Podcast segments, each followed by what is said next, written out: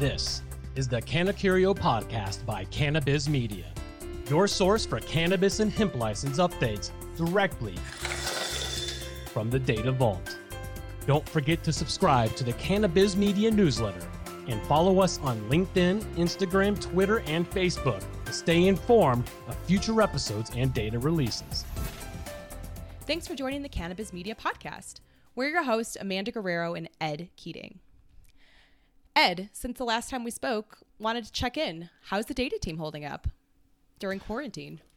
The data team's doing fine. Um, since Larry and I founded Cannabiz Media five years ago, we've always been a virtual company. So the researchers have always worked that way. And, you know, as a result, in addition to you know dealing with the the craziness that uh, the quarantine has has uh, put upon us all, at least their work is kind of a, a, steady thing that they've been able to do really without missing a beat. So we are doing uh, we're doing just fine. How, how, about the sales team and and and uh, the outreach to the trade associations? You know what? We are moving and grooving. Uh, being the remote platform that we are, uh, it has been, uh, proven to be a really helpful tool for our current subscribers as well as uh, for our, our, prospects. And you know, I've had I've been fortunate enough to have a, a, lot of good traction and hope to continue that that momentum moving forward. Um, Great. But, yeah.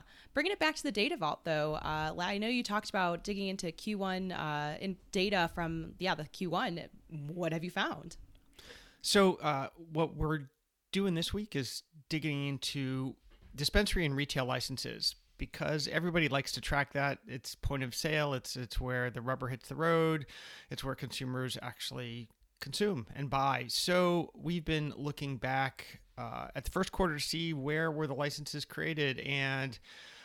We've seen about 380 licenses that are new this uh, this quarter. Oklahoma is by far the leader with 155 of those licenses, but a surprise second place is Michigan, followed by California um, as well. So not a surprise. I, I, think it's still interesting that Oklahoma continues to crank out dispensaries. I don't know how many more the state can actually consume since they've already got uh, several thousand in what is a rather small population. So we'll continue to keep an eye on that. It does appear, though, that the numbers are not as great as in past quarters. So perhaps we're reaching a saturation point, but uh, I think I said that last quarter, so eventually I'll be right. But uh, I think we're going to get there shortly. The other thing that we've been working on is looking at all the ways that our customers can reach the marketplace beyond an email address. You know, a lot of people try and use email as their sole contact point to the cannabis economy. And we're just trying to help people realize that there are a lot of other ways to interact with uh, the different license holders. We tallied up in the data vault and found that we have over 50,000 different social media contact points you know, whether it be Instagram, Twitter, Facebook, Leafly, websites. We also have over 45,000 phone numbers, and a lot of people find that as a great way to, to reach the market. And then lastly, we also spend a good amount of time, you know, our research team curating news stories that either describe what may be happening in a state that's significant or and more interestingly, if they correspond to a particular license or company. You know, for example, recently Curaleaf bought three Connecticut uh, dispensaries. So we've got a news story in there that tags it right to those records. So you can see Curaleaf, the company, purchased Arrow in Connecticut, and we list all the Arrow licenses. So for people who are doing research before they, you know, reach out to some of these licenses, we've got a lot of stories there that can help you be way more informed as you make those contacts. Yeah, it's actually how I like to start my morning. I'll have my cup of coffee or rather my tea. I've switched to tea now, but I'll have my tea and I'll go into the platform and I'll check out all the the new updated stories that have come through over overnight. Um, and, and it really is a great way to stay informed. Uh, and I'm you know glad to see we are that this is the type of data that we're we're pulling to highlight because it really is a great way uh, again to stay informed. But thank you. Yeah, thanks for the update, uh, Ed. Um, so on today's show, we'll be joined by Nick Tennant, the founder and chief technology officer of Precision Extraction Solutions. Stay tuned. Precision Extraction Solutions is the industry leader in cannabis extraction equipment, technology, lab planning, compliance, and training. Whether you're just starting in the extraction business or a seasoned veteran, Precision offers the equipment and experience you are counting on. Precision offers cutting edge solutions for cannabis and hemp processors at every stage of growth. Learn why more award winning concentrates are made with precision than any other brand. Inquire now at precisionextraction.com. Welcome back to the show, everyone. Today, we're joined by Nick Tennant, the founder and chief technology officer of Precision Extractions. Nick, welcome to the show. Thanks so much for joining us. Thanks for having me. It's a pleasure. It's a pleasure. So, uh, h- how are you doing? How's everything going? Uh, I'm doing well. Um, the company's doing well, and uh, you know we still have our entire staff working, and everything is uh, bright and sunny as it can be. Anyways, um, obviously we're a little bit impacted by the current situation, but our overall sentiment is very bullish. Uh, I'm, I'm happy to hear that. That's uh, really positive uh, on uh, kind of a dark time. But so, to give our viewers, our subscribers, some background uh, on yourself, uh, how long have you been in the industry? Sure, yeah, I've been in the industry 15 years. So um, I got started back first in you know 2005, 2006 um, in California and Colorado. I had some family out there, so you know just getting my first exposure to the industry and then through um, 2007 2008 you know really getting my hands a little uh, a little more dirty in the industry through california and colorado specifically in colorado as they were kind of coming online. And then obviously my home state here is michigan. So in uh, 2008 we had our medical laws pass uh, so i began uh, getting uh, quite a bit of exposure and cannabis became my only and primary business at that time so whether it was growing uh, retail operations, consulting, you know, industrial scale, large grows, uh, all, basically every niche that you could ever think of, I've worked in in the industry. And about six or seven years ago um, is when we saw the trend moving towards extracts and executed on that trend, and that has been uh, one of our most successful ventures yet. Well, congratulations on that, and it's always great to find people who've been in the industry for a long time when we were building our company, we started to go to trade shows and whatnot, and, and we came up with a market segmentation that was people who are kind of curious or kind of serious, and I definitely put you in the kind of serious. Uh, well, we even came up with one for kind of clueless, people who didn't know what they didn't know. Um, but uh, you know, working with folks such as yourself, uh, you know, really helps the industry uh, grow because you've got such depth of experience. Um, I'm hoping you could tell us a little bit more about precision extraction solutions, especially what makes you guys unique. Uh, you know, in addition to the the length of time that you guys have been serving the industry. Yeah, I'd be happy to. So, Precision Extraction Solutions is a company that uh, I founded uh, seven years ago now. And basically, when we founded the company, uh, our primary focus was to build the best technology, the best extraction equipment possible to be able to extract, extract the uh, essential oils, the terpenes, etc., from the cannabis plant. And so what happened is I looked at the technologies at the time, and they were very primitive. So we engineered our first generation one model, which was the PX1, and took it to market, and did really, really well with it. And since then, Precision's transformed into a more full service uh, firm. When I say full service, meaning we don't just design and engineer the equipment, but we actually come out, we install the equipment, we train your staff, um, we ensure that the businesses that we're doing business with or the businesses that are our clients are ultimately going to be successful because they are armed with our depth of knowledge. So it's not only myself in the company that you know has over a decade of experience. We have several individuals that were pioneers in the industry um, and a, very strong technical and R and D team. So you know the end-to-end integration is i think huge for us. Um, i think it's mm-hmm. a huge value adder for our for our clients. And i think that you know that's one of the the biggest um, advantages for us in the industry is having that depth of knowledge you know the end-to-end integration and the ability to really um, work with our clients to ensure their success. Uh, interesting. Now one of the things i've learned about your company is that you offer compliance and training services as kind of a modular or, part of your suite of offerings to the market. And I was curious, is that a, a an offering that is attractive to new markets where they kind of don't know what they don't know, mature markets, or or both? Like, you know, who signs up for that? Yeah, so we see a variety of clients. Definitely, new markets are um, a big consumer of the compliance and training. Obviously, um, the less experienced people are in the industry, the, the more guidance that they need. But I would say that you know this market particularly is very dynamic. Um, cannabis and hemp, in fact, are both constantly changing in terms of the regulations, the market dynamics, um, consumer trends, uh, the regulatory factors surrounding you know the FDA that are going to come down and GMP regulations in the hemp space, uh, the re- the regulatory factors and the differences of those um, you know from a state to state basis. Those are also uh, issues that our clients have to deal with all the time, um, including building codes, etc. So all of those um, kind of add into this perfect mix of uh, different clients need different things. Um, so uh, mm-hmm. hopefully that answers your question on yeah. you know the thoroughness. Absolutely, absolutely. Now uh, you touched on hemp, which is uh, one of the topics I wanted to ask you about. So as we've been covering the hemp market for, I think we're in our third year now.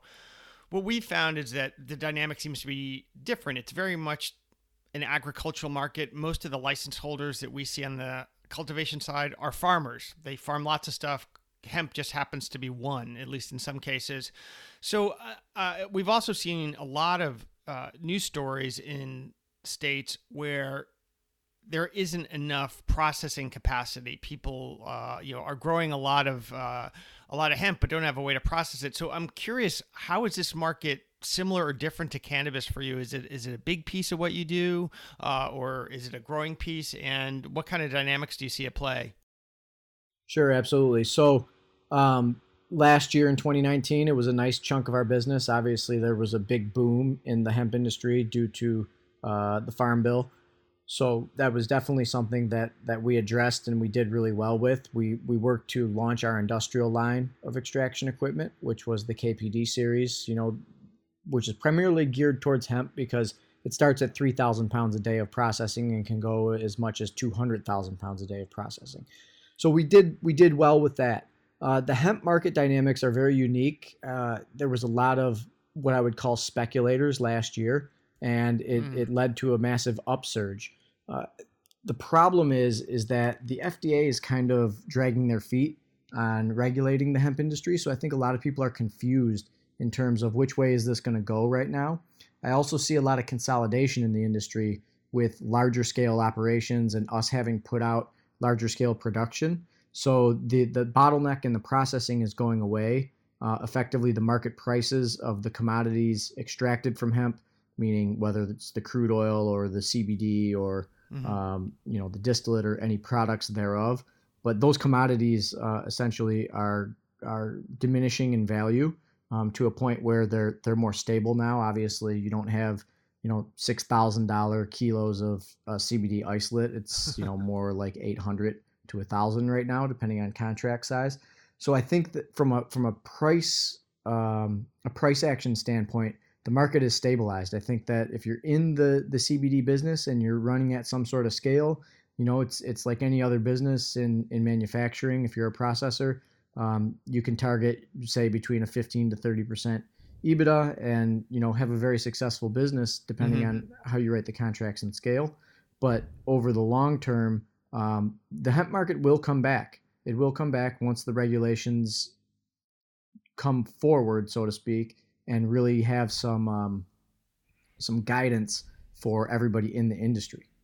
Right. I mean, I, I think for commodity mark, market to function effectively, there needs to be some consistency and uh, less volatility in terms of regulation and, and maybe even a harmonization of regulation so people know like all right this is what it's going to be like looking forward so speaking of looking forward um, last question i want to ask you is any new product launches new markets or initiatives that uh, precision is going to be looking to put forward in the coming you know 6 12 18 months Oh yeah, absolutely. So uh, we pride ourselves on innovation. Number one, it's one of the key things that we focus on. Um, we're always looking at new markets. We're always looking at new initiatives. We have uh, you know a team of over a dozen people that only focus on those particular topics.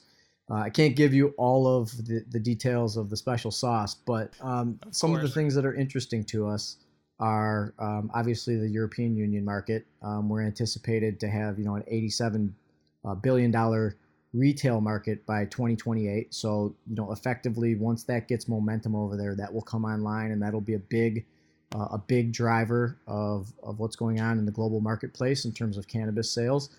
And you know, the second thing that we really focus on is our IP, um, coming up with new novel processes. We have a research and development and science team that is specifically working on process improvement and integration, um, whether that's you know like an instantaneous winterization process, which we just released, whether it's you know something like our TSET process, which is complete separation of THC from CBD crude oil and extracts, um, whether it's alternative methods of purification um, that, that replace distillation to get into the high 90 percentile of purity without distillation. These are all things that we're building a, a robust IP portfolio. We're looking at new markets um, and we're adapting to uh, existing market trends in order to keep our business uh, doing well. That's fantastic, uh, Nick. And so, you know, in terms of, you know, kind of outreach and communication with the industry, you know, obviously you guys have been a, a cannabiz media user, a subscriber for, for quite a few years here. Um, you know, so what are some of the ways that you and your team utilize cannabiz media and, how does this compare to other sales tools you've used uh, to address the industry before?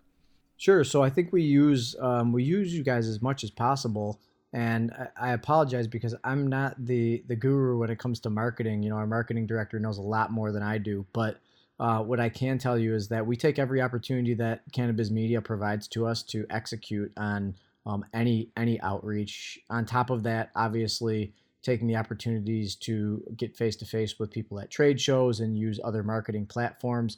Um, I think that you have to be uh, rather diverse and rather robust in this industry. There's a lot of noise.